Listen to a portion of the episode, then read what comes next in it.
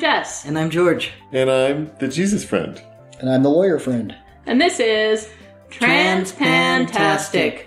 A podcast about gender, identity, orientation, and all the life that happens between them.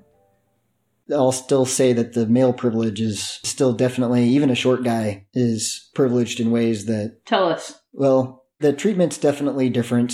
The, the other thing that's kind of interesting, and the guy mentioned in that other article a little bit, and so apparently it's not just confined to lawyers, I've noticed, is a lot of older lawyers, even if, you know, I'm not that young anymore, they still talk to me like, let, let me help you out. Just, it, it's an automatic, let me do something for you and I'll give you some advice or I'll introduce you to somebody who could maybe hook you up with some clients or whatever, you know, something I- like that. It's, it's, and, and it's automatic. You don't even have to ask. If I walk into an auto parts store and I tell them the wrong parts number, they're going to humor the little lady. If you walk into the auto parts store and tell them the wrong part number, they're going to say, "Aw, buddy, here, let me help you out." Right. And oh, here's the right one. You're close. And, you know, I've noticed that just with things in general, that if you're trying to do something like back a horse trailer into that little tiny parking spot over there, first they assume that you can do it and at least let you go try. Where if you're a female, they say, Oh, no, no, no, let me, let me do it. And then when you demonstrate that you can't do it, then somebody comes over and they'll give you a little bit of shit about it, but then they switch into coach mode and they're like, okay, here, we're, I'm going to teach you how to do it. And they want you to succeed. They're not just humoring you and kind of half-ass teaching you because, oh, isn't it funny how the little girl wants to do this man thing? Mm-hmm. You know, they truly are trying to help you. They will give you a little shit about it. If it's, especially if it's something that you should have learned back when you were a teenager, but they truly do, in my experience, seem to want to help you. And that, that is definitely different. And that, that makes me angry, actually. It reminds me of a joke I saw online the other day, and I hesitate to say it because it's terribly tactless, tasteless, horrible, evil. Well, now I really want to hear it. exactly.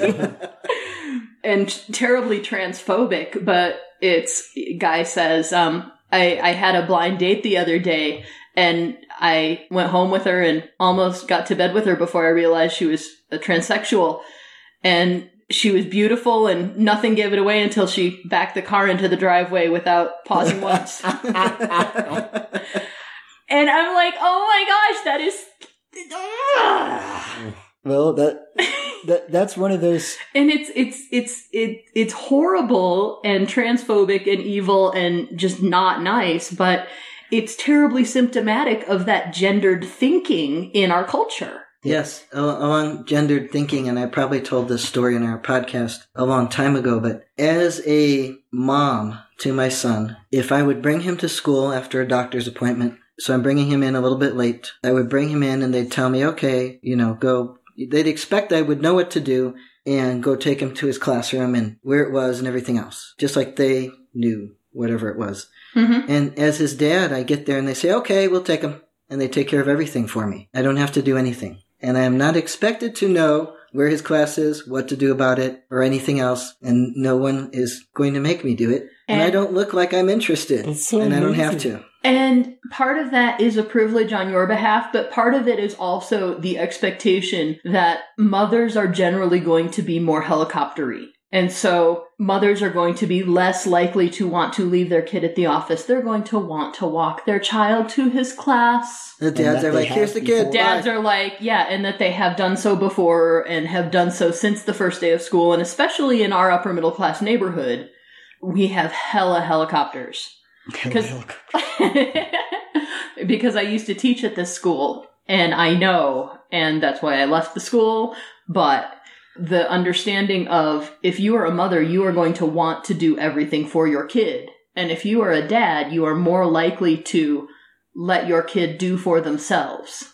Hmm. Well, I do have to say that as far as male privilege goes, because that is certainly an expectation that's different between the two genders. But a certain male privilege is that I am now exempt from every baby shower from here on out, and that is fabulous. Yes, I, I'm jealous. I, I still get invited to wedding showers, although with decreasing frequency now that I've been at my work site for a certain number of years, they they put me one year on the social committee. Of all the committees I could have been on, I was absent the day that everyone signed up for their own committee, and Is so I that was, the one where they got bent out of shape and then they had to move you to a different committee? They They kicked That you off the social year. committee? They kicked me off the social committee. and it's not that you're not social, but you apparently not genderly specific, properly gendered s- social. I, I don't know. I'm never properly gendered, but that's another She story didn't properly give a shit about parties. exactly. And so when they're talking about, you know, we need to have a raffle so we can raise money for our Christmas party, or we can do this or that or the other. And then they're trying to have meetings when, you know, part of it was that I have special needs kids and I can't always make the meetings that they wanted to have when they wanted to have them because these were a bunch of single ladies who were all, all into being social. And so I couldn't always make the meetings and then they quit telling me when the meetings were. And then they emailed my principal and said that I hadn't been to any of the meetings. Oh. And I then forwarded to my principal the last email that the committee chairperson had sent me saying, we canceled this meeting. I had been disinvited to the meeting and then they tried to tell the principal that I hadn't shown up. And so yeah, that they that was another there, they didn't want me there. And at that point I didn't want to be there either if that's how it's going to be. So yeah, they can kick me off that committee and the principal said as much. He was like, "Yeah, you can you can just pick a different committee." And so I waited until the next year to pick a different committee. I went the rest of the year committeeless. I apparently have grown man mantact, according to my wife, you have grown Mantact. and, and I mentioned grown this to my my work wife. man tact. What is that? Where you don't have to make all the niceties around unpleasant things to say. You just say it like it is? and sometimes you can be a what would be considered in women to be brash or tactless or bitchy or abrasive. And and this had to do with the other night when our third child, our little princess, was having a meltdown yet again because it was bedtime. And only at bedtime does she suddenly feel terribly lonely enough to like have hours and hours of a meltdown. And I'm not kidding, hours. Oh yeah, ours. So she had come down for something and I don't know what I said because I don't have to care or know what I said. Yeah, you don't. See? And after she left the room, my wife said, I think that you've grown some man tact. And I said, I thought that was a tumor or something. I'm, I'm sorry. I, I would be sorry if I cared. if I cared. but you don't need to care. And I don't, so I went to work and I told my work wife this. I said, this thing happened and this is what my wife said. And she said, oh no, you've had that for a while. That's why when you're done listening to our boss, yammer on, you just stand up and say, okay, and leave. And walk out of the room. And apparently I've done this. I, I, I say, okay, and I get up and leave. And then she follows me out because she takes it as her, like, easy out. Like, okay, see ya. Going with George. And, uh, and then we get out there and she goes, How do you do that? And I say, Do what? And she goes, She just got up and left. I said, I was done. and she says, But she wasn't done. I said, Yeah, but so I need to go. And I just got up and left, and nobody, my, or my boss never said a thing. It wasn't a problem. But if my work wife did that, it would be an issue. It would be. Somebody could possibly, It, it, it could be grounds for disciplinary action. or you just, yeah, even if you're just butthurt. So, but You I can, I can do that. I can just get up and leave, or come in and do something else, and I was just not the only me- one who has observed you growing man tact. correct. Correct. Apparently, I already had that. I tell tell your work wife that I appreciate her validation of my observation. I will. Thank you. Mhm. See, whereas I couldn't do that, and I couldn't like You would be rude. I would be I considered can be rude, terribly and they rude. don't. They don't do anything to stop me or correct me or anything else. I didn't realize it. I was just kind of. I, I was done. I had to go somewhere. I got up. I left. It didn't seem like a big deal to me, but it, apparently it was a big deal. And it would be Wow. a, a bigger deal if you were still presenting female. It would. It would be a huge deal. The pressure would be there to What the hell is wrong with you? you know. Be Why did you do that? Be polite about leaving. Apologize a bunch or something before you. Yeah. When I just said that, why did you do that? I used to hear that all the time. Why did you do that? And I'd have no clue what the hell it was that I just did that I was getting called out for. Like, what the hell did I do? They were trying to erase your man tact. They were. And see, here's the Uh-huh. funny thing. I didn't even realize so much of this shit was gendered until I start watching you. And I think we've mentioned this before that, like, I've had all these habits all along that are apparently terribly masculine. And my principal asked me why I hadn't gotten the fifth or sixth transfer to a high school position that I had applied for. I explained to him that there are a couple factors working against me. The first being the fact that our smallish Western town is very nativist and that we have this old boys club mentality. And if you are from here, then you have a leg up. Second thing working against me is that I have been with my school district for almost a decade. I have been teaching for over a decade. And given union pay scales, that just makes me expensive. compared to the newbies. And the third thing working against me was that my administrator has a clear preference for keeping people in their positions if all possible. She doesn't want to play logistical Tetris when people move. She doesn't want to deal with the dominoes that fall when people transfer. Other people transfer into their position, somebody else transfers into their position. This is what happens throughout most government agencies when people transition. It's just sort of this constant line of dominoes. And by transition, you mean change their job position. That's, yeah. I just have to clarify that considering our podcast. Yes, thank you. My principal answered and said, Well, can we do a mock interview? Because I, I think, you know, given your personality and your sense of humor, I like having you around, but I can understand how some people might consider you to be a little bit brash or a little bit abrasive. And so I'd like to see, you know, how you behave in an interview, see if I can help you out any. And he was doing that coaching thing, like, dude, let me help you out because he kind of does see me as, you know, I, I get that you're just kind of one of the guys. He can't quite do the mental gymnastics to get around these big lumps on my chest, but Nobody gets around those. I don't even get around those. In, in any case, I told you that way back when when I started wearing a binder, and I noticed everybody, including this Jesus friend of ours here, treated me differently once I had the binder on. Those Yes. things are damn distracting. They are. Yep. They are. I didn't notice. You didn't notice that you treated him differently. No, I didn't notice that I treated him differently until he was really fully presenting as male. hmm And I noticed that my behavior around him was different. And it was just sort of a happily curious thing. hmm But I didn't notice there was a difference when you started wearing the binder. Yeah, Oh yeah. yeah. Trippy. It was a much more comfortable in- exchange with you. hmm So finish your story there. Oh yes, I went in for my interview and I was just terribly professional, like I always am, and and Terribly he professional. I like that. yes.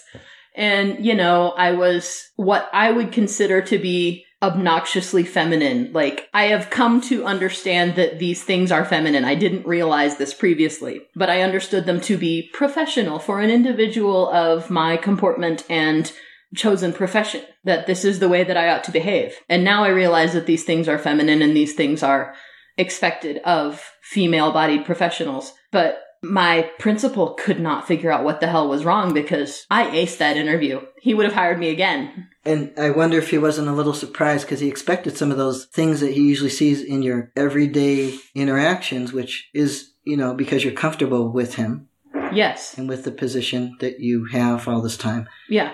that you're more yourself. But in an interview, you were able to put those aside and sort of like when you say, I'm going to put my makeup now and make myself look like, I, I usually say, yes, I'm going to go and make myself look like your wife now. yeah, Which, when you first started transitioning, I did fem it up quite a bit to sort of contrast and help your presentation, but you don't need that no more. Now I just feel like, and this is again one of those female things, and I'm going to chalk it up to estrogen. It's that imposter syndrome that I feel like this is this really awesome guy, and I'm not quite sure I deserve him, but I'm going to make myself look like I deserve him. So, yeah, I, I put on my face and I put on shaping undergarments that make my figure more feminine when I'm going to be going out with you or when I'm going to be approaching a new social situation and especially a new professional situation to make myself look like what our culture would expect of someone of, you know, a middle-aged professional middle class what what people would expect when they see me so that none of that gets in the way of me being able to do my job or being able to interact with these new people or being able to make friends or do whatever because otherwise it does. For example, when when our two kids were in preschool, number 2 and number 3, and they had just started going to the same preschool, which we only left them at for six months after this. They had picture day, and I went in with no makeup to help them on a day that I had no school because I had no school. I had no place to be. Why the hell would I put makeup on? And child number two, who had recently realized that he could tell the workers that we were mistreating him and then he would get sympathy, which he kind of needed because he was that kid. He still is, but he's long since learned that that's not a good idea because he tried it first with his other mom and they had a conversation and realized that wasn't a good idea. And then he tried it with me after I had gone in with them that day and they said something about why is he having a bad day? And he said, Oh, it's because my mom yelled at me and hit me this morning. And George goes in to pick the kids up and they sit him down and say, We need to have a talk. Jess was in here this morning and she looked really angry. And later, child number two said that she had hit him. And like, why the hell would I look angry? I was there with my kids. I was kind of having a good time. Mhm. But because I had no face on to make them see me as what they expected of a maternal parent, it became a problem. And see, again, I didn't think of these things as being gendered. I just thought of them as being professional and culturally appropriate. You're not allowed to walk around without your face on. I'm not allowed People to. take your looks the wrong way. And I know that now if my face is just the way it is and, you know, I don't have to smile or anything else, Nobody tells you to smile. my face is my own property. Mine is still other everybody's property. So I'm comfortable like that. And I also know though that there's times when I, I can't really smile because that looks creepy. Yeah, there is the other side of it. Like if you Yeah. if you do approach someone or if you do make eye contact with somebody, it's because of our cultural history of males being the aggressors, you just fall into that group. Yeah. And MRAs would say that's reverse sexism. No, I, I don't agree. I thank you for not agreeing. Yeah. I mean, it is a little strange to me because I got used to having to perform the other side of the role, so. hmm But I, I like that I don't have to smile at people or, you know, make a nice face for any reason. I can look very plain with my face and it's very acceptable as a man. hmm So the comment earlier I made about you know backing up a trailer with your truck, especially like a large horse trailer or something like that. Uh, Because we live in the West and people have horse trailers. people do that. It's it's an important skill to have. And when I was a kid, my dad let me drive the truck, even when I was not old enough to drive, pulling the horse trailer, and he let me pull through a you know horseshoe driveway or something like that. He would never let me back it up, and he never taught me to back it up. He never even tried to teach me. And to this day, that taught your brother. you know, he didn't teach my brother because he was so allergic to horses that he couldn't even Oh, so, be near them. So he never went. okay. If he had taught my brother and not me, it would have really pissed me off. Uh, so there wasn't that rivalry there. At Mhm. least it was just it was just me. But the fact that he never taught me, and then I never learned, and then later on in life, especially after transition, I'm trying to back a large utility trailer and failing miserably. And a friend of mine is, you know, he's he gave me a little crap because of it, but he's like, and then he, like I said, he goes into coach mode and says, okay, this is how you, you do it. And I think he even said, well, did you guys have horses when you were a kid? Like, didn't you, you know? And I didn't really get mad at the time, but now that I'm thinking about it, I'm like, well, yeah, I should have been taught that. I should have learned that. And I recently had this conversation with my brother-in-law and said, well, I hope you teach the girls, my nieces, two young girls. And he's, he said, I, I believe in teaching my kids how to do stuff, you know, girls or boys, and they'll learn how to do all this stuff. Don't worry. So that, that, that was one thing that, that's a silly example of one little thing, but when it's a lifetime of that, then it, it, it makes you angry. Understandably so. It's and it's so ingrained in our culture that it reminds me of that thing with uh, Mark Zuckerberg the other day, where the grandma said, "Oh, I always tell my granddaughters to date the nerd in school because he might grow up to be Mark Zuckerberg." And he said, "Don't teach them to date me. Teach them to be me." Right. Exactly. you know, and nobody nobody catches that except, you know, this younger guy to point out, "Hey, you're doing this wrong." But I think that's great that it is a guy pointing it out because if a woman pointed it out, we might humor her. Nobody would listen to her. That's true. It's like your story that you were telling earlier that once you pointed it out, even though it's the exact same words or as close as you could get, now all of a sudden people are paying attention. Yes. Can I just say for the record that the term shaping undergarments scares the bejesus out of me? It makes me crazy because all a guy has to do is just wear the appropriate clothing for the situation. you just have to make sure your junk ain't hanging out. Yeah. But a woman has to wear the proper underwear, the proper makeup, the proper hair. They have the proper voice tone. Thank you. I laugh. She has varied voice tones because of the music background. She can. And half the time I don't realize that I'm like shifting my voice because I'm just thinking, okay, I'm in a drive through. A slightly broader tone with a slightly sharper sound wave is going to get my words through the speaker and into the. Right, music teacher. The rest of us are just saying, "Give me a coffee." Hope you, You know? understood it. And I, you know, so I don't think about these things until somebody's like, ah, use your dude voice. And I'm like, ah, all right. That that is a um one of the male privileges is that no no one cares what I look like. I will sometimes say to Jess in the morning, "Can I wear this?" And she'll say, "You can wear whatever you want. Nobody cares." I'm like, oh, yeah. It's true. But, But, would it be a good idea? But would it be? a good yes, idea? and see, at that point, you know, there is some level of, you know, if you totally don't match and you totally look like you don't even care whether you match, then there is some level of questioning your competency that will happen. Right, right. But, But- it's nowhere near the questioning of competency that will happen if I go into work dressed like that. For instance, right now my hair is a bit out of control because it's a project. It is a project, But and we'll discuss the project when it's like done. this as a woman. But as a guy, I can walk around with the weirdest, stupidest hair ever, and it's totally fine. Oh, he just doesn't feel like getting a haircut. That guy just needs a haircut or something. Right. Nobody cares. They don't care. They don't. And here's how much they don't care. I didn't realize when I was using the women's room, there was always a mirror there. And I discovered, because, you know, I drive around a lot for work, there's a lot of men's room that have no mirror at all, just a sink. And I was like, wow. That, that there are no happened? women's rooms that do not have a mirror except No. in the worst, worst parts of they- town. no, they- And even no, then, they'll have like that big piece mirror. of shiny metal, Yes, yeah, that you cannot break. They'll still have it there. They will still have it.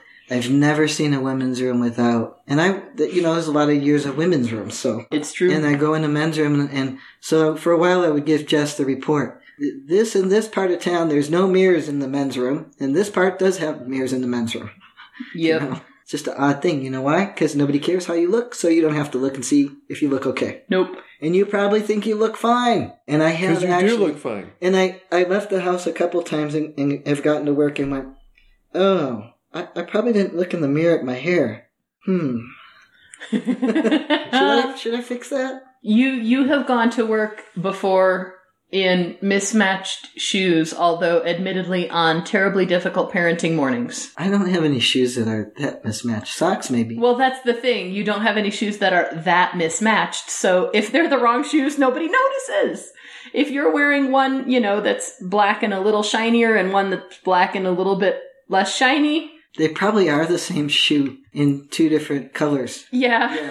Because that's how men buy things. You probably Because put them both on to to try them on in the morning, and that's how you do because your feet are sensitive. Yes, I'll put two and so you'll put two different shoes on and walk around in them for a minute to see which one feels like what your feet and want I today. could leave the house and like that. then Nobody you just leave the house and nobody would care. They don't care. They don't.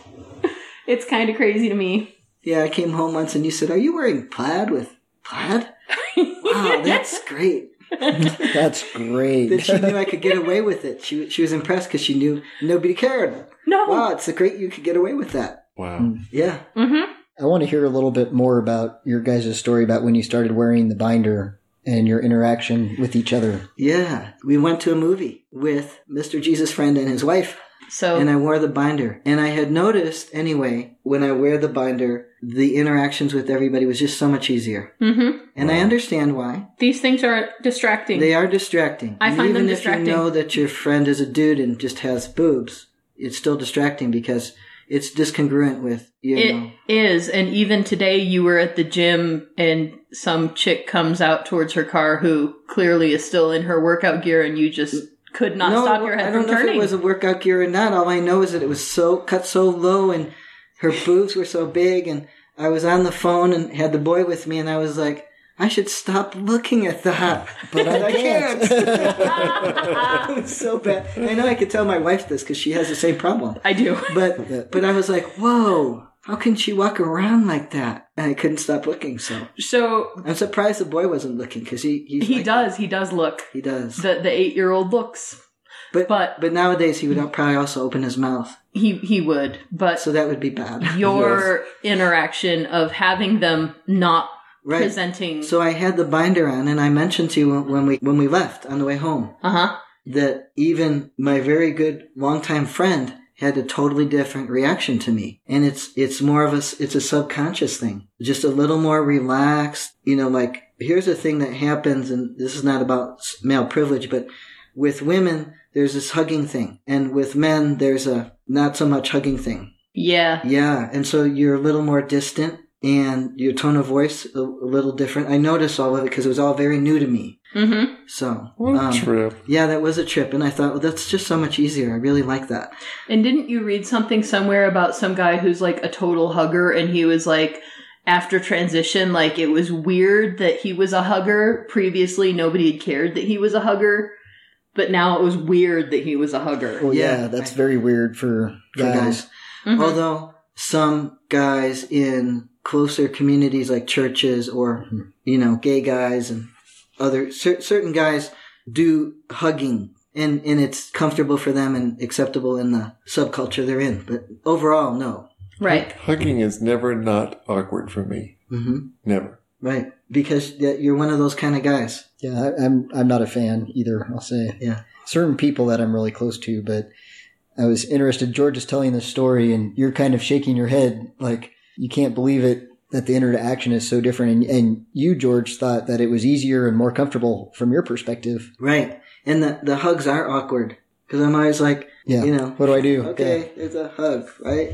I think. you you were awkward about hugs before though too Yeah, it's it feels more awkward to me now. mm-hmm. If you're a guy, if you're hugging another guy, it's it's sort of quick and maybe with a pat. And a little to the side. But with a, if you're hugging a woman, it's always to the side. It's always a side hug because you don't want to encounter those things on her chest. No, you'll be in trouble. Yes, you would. Yeah. you would. Be, And one of the people at the birthday party today, a woman, one of the kids' moms, came over to give me a hug. And uh, so I, you know, I was like shifting to do the side hug thing. Mm-hmm. But it, it's always weird because I never know, like, somebody's going to get. I'm always surprised now if they're coming to give me a hug. Mm-hmm. I'm like, what's happening? What do I do? so, yeah what do I do about this? you awkwardly return the friendly sentiment Okay, there you go. yeah Yeah. So along, but along the lines of the wearing the binder and noticing, it's noticing the subconscious reactions people have. And I, I talked to Jess uh, and probably this microphone about this before in that I would notice women's subconscious reactions as I began to transition. And I said, I would come home and say, this weird thing happened today. I was walking past this woman and she did these things and And he couldn't even describe the things, but I'm so familiar with it that I would be like, oh, she straightened her back and curved her spine slightly and lifted her chin slightly and put a slight smile on her I'm like, face. how did you know that? she knew. Because that's what I have trained myself to do in the company of male acquaintances. I'm shaking my head like, whoa. But yeah, you have Yeah. to train yourself a lot of things. so why is a woman doing that when the male walks by? She's, re- Jess said she's reacting to subconsciously to that you're a male. Yes, there's this constant background noise of potential mate or potential protector. Or per- If we get into threat. potential threat, yes, there's this That's when constant cross the street. back I was background say, I'm noise doing it wrong of apparently because that's what I do. yes, there's this potential either protector or threat that any male can become at a moment's notice to any person who is perceived as weaker, which includes all females. And so we naturally are going to, or some of us have trained ourselves to, You've trained yourself, but most of them just do it most naturally. of them just do Yeah. this naturally. Women do this naturally. I'm not including myself in this group at that moment. To just naturally, ever so slightly, play into their sexual availability and their femininity so that you will perceive them as worthy of your protection and potentially worthy of your conquest, but in a positive way and not in a threatening way. And it's weird as fuck. Well, it is weird, and, and for me, what I noticed was before people didn't know what quite what to do with me, especially really straight cisgendered people. They wouldn't know what to do, so they wouldn't do anything. And now all these the, the women who are the straightest women at work all talk to me now, and they they didn't used to really talk to me very much at all. They avoided you. And they'll talk to me for a while when they're talking, and they'll do these things, and I'm like, "What's going on here? you know, what's what's happening?" They they These want women to are acting odd. garner your favor as a potential threat or poten- potential protector, and that's really all there is to it. It's it. very it's, strange. it's totally very. It is very primal. It's very lizard brain. It's very So was my problem with the boobs that we're walking past today. exactly Very primal. so it's it is it's weird as fuck that people now like they can they know what to do with you. They know what to do. and that is why i present myself so fem in professional situations. And that is why i don't make a thing of being who i am because it would not benefit me in any way. Well i should say it would not professionally or situationally benefit me. I was just going to say I, that before my transition, I had fairly androgynous presentation anyway, but I almost always wore ponytail. And that was just my little, this is what I am. This is how you know what to do. Mhm. Right. Right. And so that I could avoid a lot of awkwardness that I had dealt with for a long time before that. And I'm so glad I don't have to do that anymore. I find it very funny to imagine a ponytail. It was bad. hold on i think i might still No, have no, a no, picture don't- somewhere don't do oh it. God, don't, Don't do do that. Delete it. Delete it. I, I disapprove. Yeah, I disapprove. So it's it's very nice not to have to do that anymore. hmm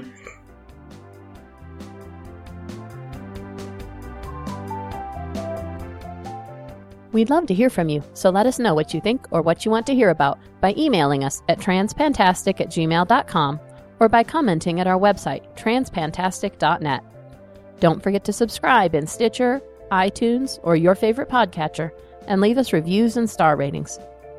Disclaimer time we are neither your doctor nor your mental health professional. We are here to discuss our own lives, so we take no responsibility for your decisions based on our discussions.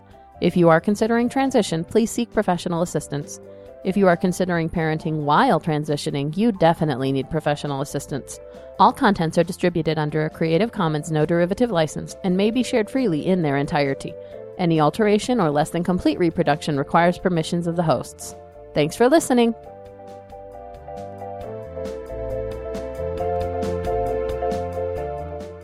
And I know, I know it's funny when I turn away, but I know my wife will point at the microphone, so Yes, Yeah, we're talk talking at you, but we're talk to the microphone. to you Okay. at that. All right. Um, we're not. Oh, It, it's okay.